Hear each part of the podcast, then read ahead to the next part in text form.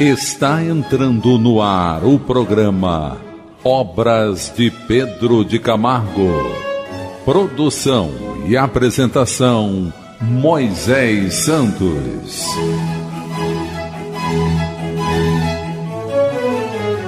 Caríssimos ouvintes da Rádio Rio de Janeiro, eu sou Moisés Santos e este é o programa Obras de Pedro de Camargo que você já sabe, meu caro ouvinte, nós estamos estudando o livro Na Seara do Mestre, que é da editora da Federação Espírita Brasileira.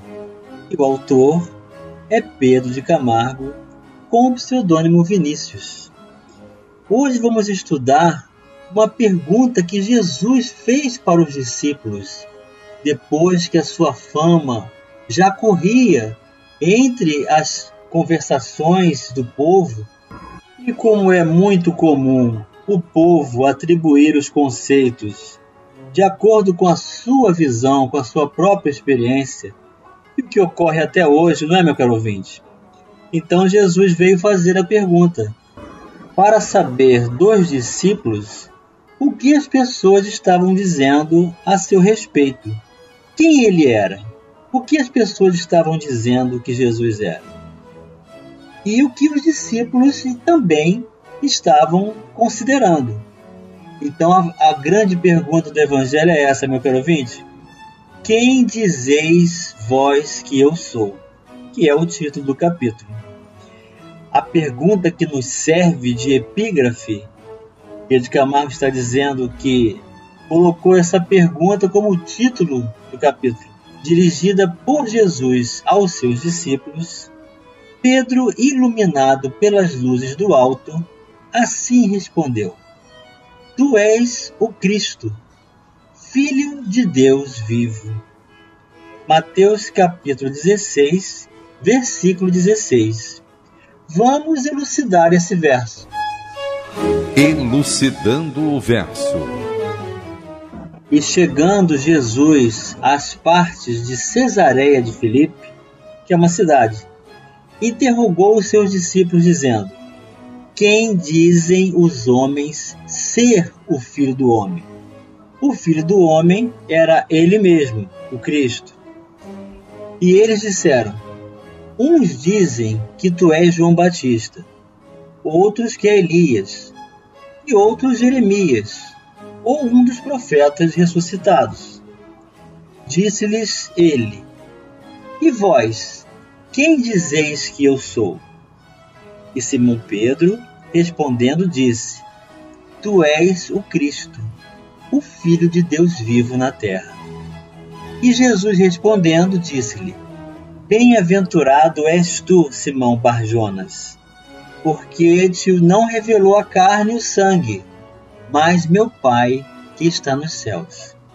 Esta passagem está no Evangelho de Mateus, capítulo 16, versículos 13 a 17, e também no Evangelho de Marcos, capítulo 8, versículos 27 a 30, que o Evangelho segundo o Espiritismo, no capítulo 4, vem nos esclarecer com o título Ressurreição e Reencarnação. O capítulo 4 do Evangelho segundo o Espiritismo tem por título Ninguém poderá ver o reino de Deus se não nascer de novo. E no item 4, Allan Kardec vem nos esclarecer. A reencarnação fazia parte dos dogmas dos judeus, sob o nome de ressurreição. Só os saduceus, cuja crença era de que tudo acaba com a morte, não acreditavam nisso. As ideias dos judeus sobre esse ponto, como sobre muitos outros, não eram claramente definidas porque apenas tinham vagas e incompletas noções acerca da alma e da sua ligação com o corpo. Criam eles que um homem que vivera podia reviver, sem saberem precisamente de que maneira o fato poderia dar-se. Designavam pelo termo ressurreição o que o Espiritismo mais judiciosamente chama reencarnação. Com efeito, a ressurreição dá a ideia de voltar à vida do corpo, que já está morto, o que a ciência demonstra ser materialmente impossível, sobretudo quando os elementos desse corpo já se acham desde muito tempo dispersos e absorvidos. A reencarnação é a volta da alma ou espírito à vida corpórea, mas em outro corpo, especialmente formado para ele, e que nada tem de comum com o antigo. A palavra ressurreição podia assim aplicar-se a Lázaro, mas não a Elias, nem aos outros profetas. Se, portanto, segundo a crença deles, João Batista era Elias, o corpo de João não podia ser o de Elias, pois que João fora visto criança e seus pais eram conhecidos. João, pois, podia ser Elias reencarnado, porém não ressuscitado. A despeito, porém, dessa clara e concisa revelação, a cristandade, mal conduzida e mal orientada, faz da individualidade do Mestre tema de controvérsias. E pior do que isso, pedra de tropeço e pomo de discórdias. Assim que os credos estruturados nos dogmas afirmam que Jesus é o próprio Deus Criador, de vez que não é um homem como os demais. Outros descambam pelo extremo oposto, dizendo que Jesus, não sendo Deus, é homem, na acepção comum a todos os filhos da carne e do sangue quer nos parecer que nenhum desses enunciados se conforma com a realidade. Não sendo homem, é Deus. Não sendo Deus, é homem. São falsas premissas que conduzem naturalmente à falsa conclusão. Entre Deus e o homem, não existirá acaso uma série hierárquica de seres, como existe entre o homem e o verme? Entre essas duas séries, qual será maior? A que vai do verme ao homem é imensurável. A que vai do homem a Deus é infinita. Como pode estabelecer o ilogismo? Não é Deus, logo é homem. Não é homem, logo é Deus. Nem tanto ao mar, nem tanto à terra.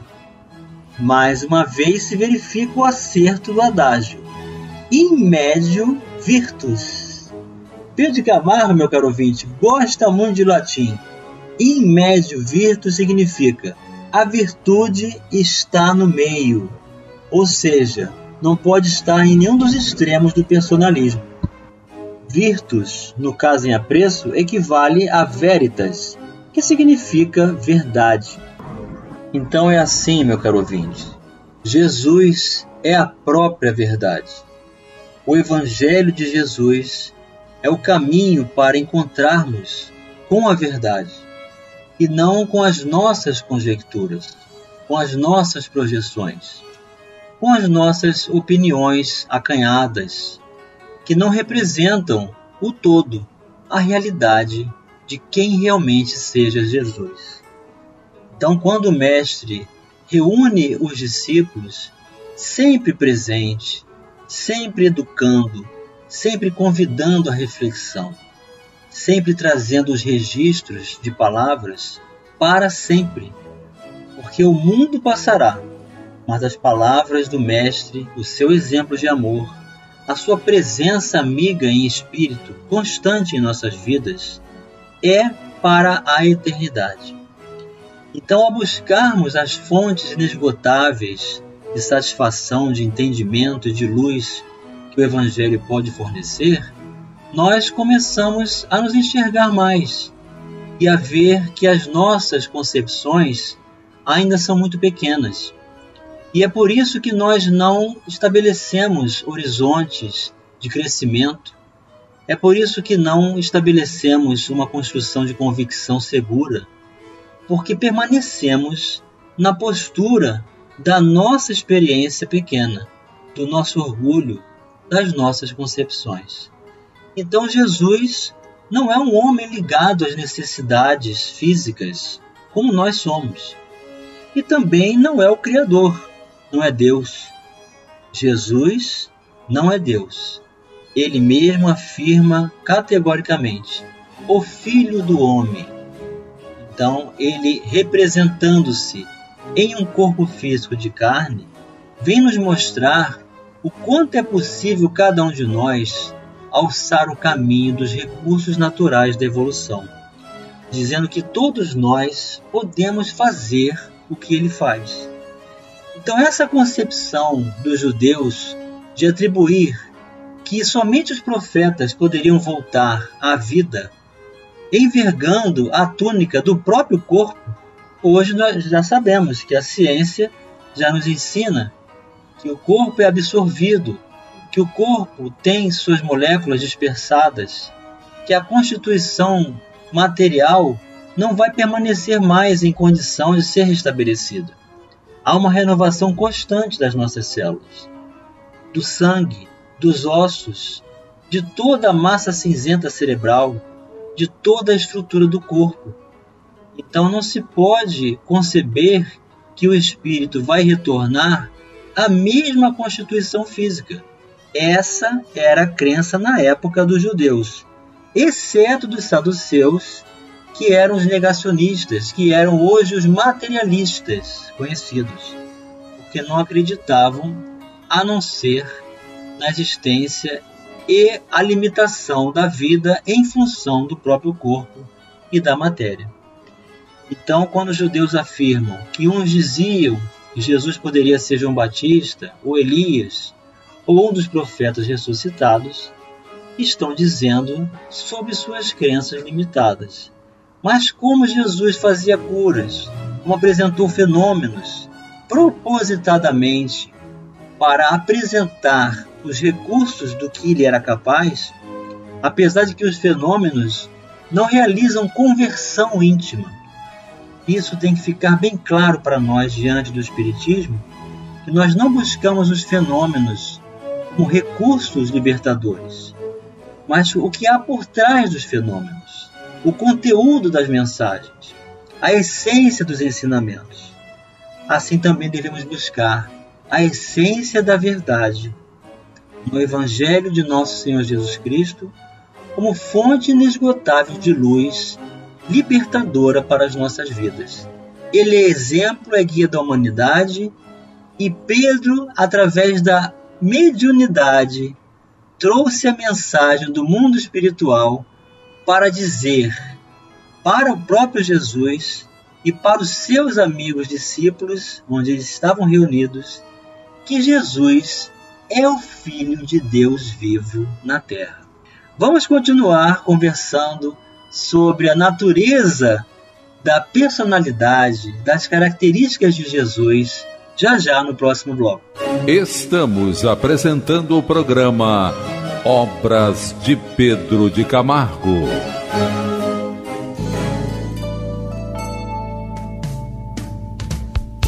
Participe do programa Obras de Pedro de Camargo enviando sua mensagem, dúvida ou sugestão pelo e-mail opg rádio Rio de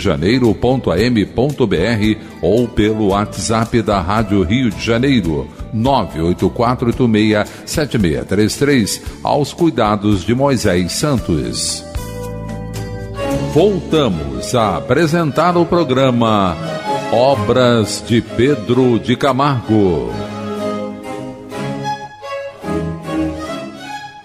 Caríssimos ouvintes da Rádio Rio de Janeiro, voltamos agora para o segundo bloco do nosso programa de hoje, onde nós estamos abordando a pergunta célebre do Mestre aos discípulos para saber o que o povo considerava a seu respeito, e também os próprios discípulos. E Pedro tomou a palavra, dizendo que Jesus é o Filho de Deus vivo na terra. E Pedro Camargo vem nos ensinar a cadeia evolutiva dos seres através dos recursos naturais que nós temos perante a possibilidade do retorno através da reencarnação. O próprio espírito mantém a sua individualidade e reveste-se de um novo aparelho, de um novo recurso material orgânico, que é o corpo físico de carne, através da pluralidade das existências. A cadeia da evolução é semelhante à escada de Jacó. Aqui Pedro Camargo está se referindo ao sonho de Jacó quando viu os espíritos subir e descer uma enorme escada apresentando para ele a ideia do crescimento da evolução natural do espírito, do progresso ao qual todos nós estamos submetidos às leis divinas, cujas extremidades se apoiavam, respectivamente, na Terra e no espaço infinito. Ou seja, a evolução começa na necessidade de unir o espírito à organização material para formar o corpo físico.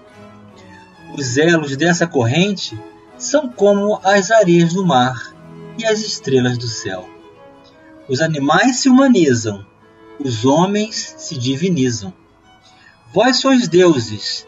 Esses deuses aqui, meu caro ouvinte, são atribuídos com a letra minúscula, porque não é igual ao Criador.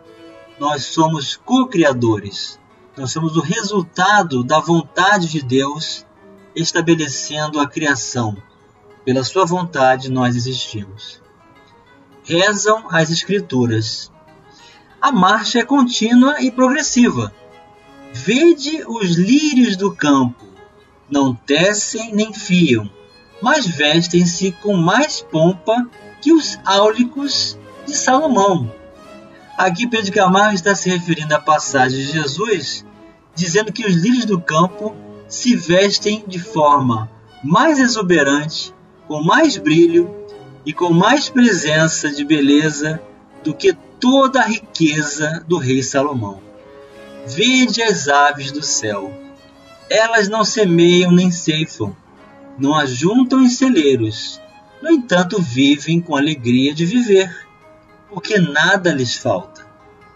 Toda a infinita criação está contida no pensamento amorável do Pai Celestial, que tudo previu e proveu.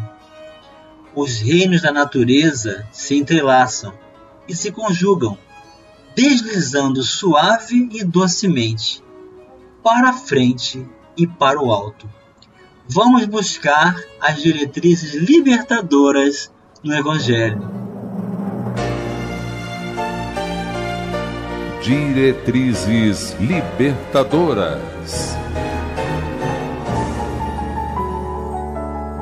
É do Evangelho segundo o Espiritismo, capítulo 25, cujo título é Buscai e achareis. O item 7. Interpretadas à letra, essas palavras seriam a negação de toda a previdência, de todo trabalho e, consequentemente, de todo progresso. Com semelhante princípio, o homem limitar-se-ia a esperar passivamente. Suas forças físicas e intelectuais conservar-se-iam inativas, se tal for a sua condição normal na Terra. Jamais houvera ele saído do estado primitivo, e se dessa condição fizesse ele a sua lei para a atualidade, só lhe caberia viver sem fazer coisa alguma. Não pode ter sido esse o pensamento de Jesus, pois estaria em contradição com o que disse de outras vezes, com as próprias leis da natureza. Deus criou o homem sem vestes e sem abrigo, mas deu-lhe a inteligência para fabricá-los. Não se deve, portanto, ver nessas palavras mais do que uma poética alegoria da providência que nunca deixa ao abandono os que nela confiam, querendo todavia que esses, por seu lado, trabalhem. Se ela nem sempre acode com auxílio material, inspira as ideias com que se encontram os meios de sair da dificuldade. Deus conhece as nossas necessidades e a elas provê, como for necessário. O homem, porém, insaciável nos seus desejos, nem sempre sabe contentar-se com o que tem. O necessário não lhe basta, reclama o supérfluo. A providência então o deixa entregue a si mesmo. Frequentemente ele se torna infeliz por culpa sua e por haver desatendido a voz que, por intermédio da consciência, o advertia. Nesses casos, Deus fala sofrer as consequências, a fim de que lhe sirvam de lição para o futuro. É assim também, meu caro ouvinte, que o profeta Davi anunciou: Deus é meu pastor e não faltará, na tradução direta do grego, o que significa que jamais abandona os seus filhos que nele creem. Então, se nós não buscarmos os excessos, não estabelecermos recursos de insatisfação e querer o supérfluo, nada realmente será entrave para a nossa evolução, porque Deus ou nos proverá das necessidades materiais ou nos dará as condições favoráveis para o trabalho e aquisição desses recursos na medida do necessário. Jesus, portanto, não é Deus nem é homem, é Filho de Deus vivo, conforme foi revelado através da mediunidade do velho pescador da Galileia. Mas objetarão: Filhos de Deus são todos os homens. Perdão, os mortais, por enquanto, são filhos da carne e do sangue, sujeitos às contingências do nascimento e da morte. Quando, porém, forem julgados dignos de alcançar a ressurreição dentre os mortos, não mais poderão morrer, tornando-se iguais aos anjos e filhos de Deus, por serem filhos da ressurreição. Eis aí as condições naturais da evolução do espírito, que por ora, ao nos encontrarmos vinculados às necessidades materiais, temos que zelar e dar conta de todo o dever também relacionados à matéria enquanto estamos encarnados. A filiação de Jesus é divina, como a nossa também o é, com a diferença que a do Senhor é exclusivamente divina, enquanto a nossa ainda é mista, isto é, somos filhos de Deus e da carne, pois desta ainda não logramos a derradeira e definitiva ressurreição. A nossa esfera de atividades está dentro do ciclo correspondente ao aforismo kardeciano: nascer, morrer, renascer ainda e progredir sempre. Tal é a lei. Vós sois daqui, eu não sou daqui. Sou o pão que desceu do céu. Quem comer deste pão viverá eternamente. Eu sou a ressurreição e a vida. Aquele que crê em mim, ainda que esteja morto, viverá. Crês isto?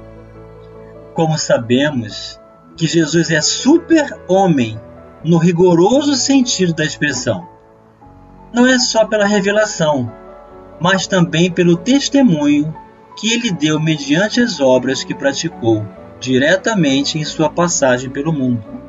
Obras essas que continua executando indiretamente através dos mártires da fé, dos apóstolos da justiça e da liberdade, e finalmente de todos os que se batem pelo advento do reino de Deus na terra.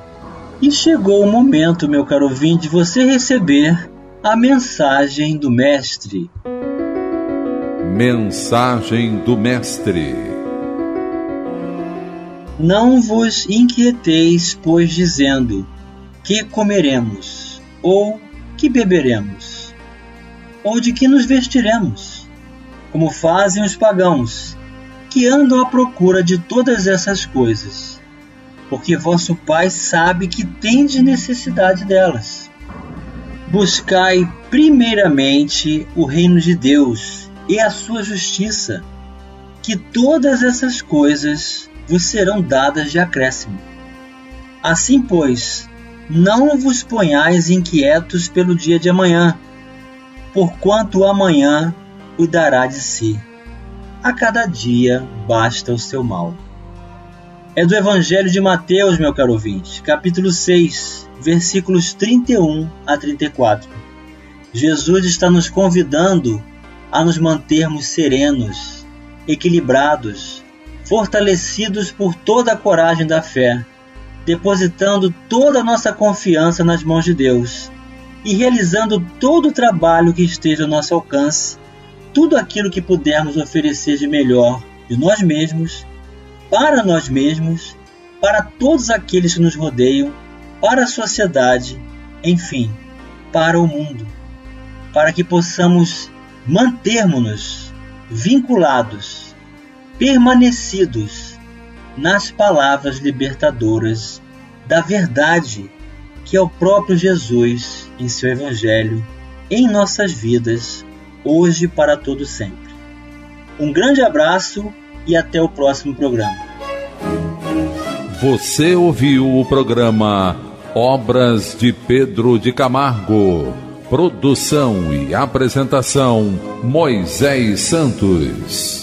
Santos. Santos. Santos.